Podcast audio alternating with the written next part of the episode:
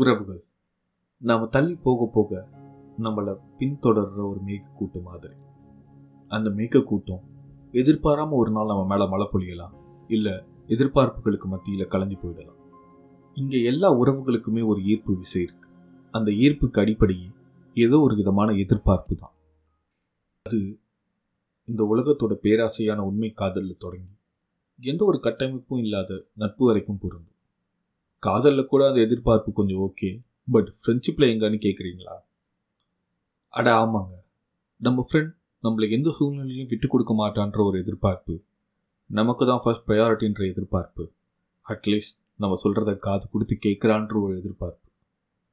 இந்த எதிர்பார்ப்புகள் எந்த விதத்தில் எவ்வளவு ஆழமாக சந்திக்கப்படுறதுல தான் உங்கள் நட்பு இருக்குது, உங்கள் நட்போட அடர்த்தி இருக்குது. இந்த பிஎஃப்எஃப், பெஸ்டி, ஃபார் எவர், இது எல்லாமே அதில் தான் இருக்குது. அப்போது யோசித்து பார்த்தா நமக்கு உண்மையான ஃப்ரெண்டு யாரும் இல்லையோ, இல்லை நம்ம யாருக்கும் உண்மையாக இல்லையோ.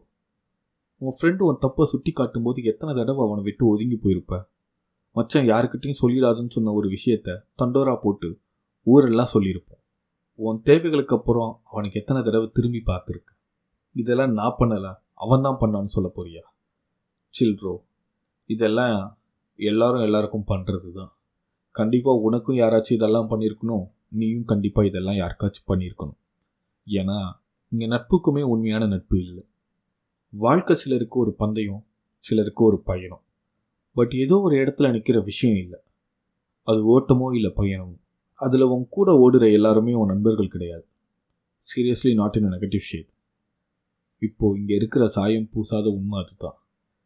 நீ அவங்கள விட நாலு அடி முன்னாடி போனதும் உனக்காக உண்மையாகவே சந்தோஷப்படுறவனும், நீ அவங்களுக்கு பின்னாடி கீழே விழுந்திருக்கும்போது உனக்காக நீ ஜெயிக்கணும்னு உண்மையாகவே ஆசைப்படுறவனும் தான் உண்மையான ஃப்ரெண்ட். அப்படி உன் ஃப்ரெண்டு உன் வாழ்க்கையில் இருந்தா இந்த உலகத்தில் உன்னை விட லக்கியான பர்சன் வேறு யாராக இருக்க முடியும்? உண்மை நண்பன் நீயும் இல்லை, நானும் இல்லை.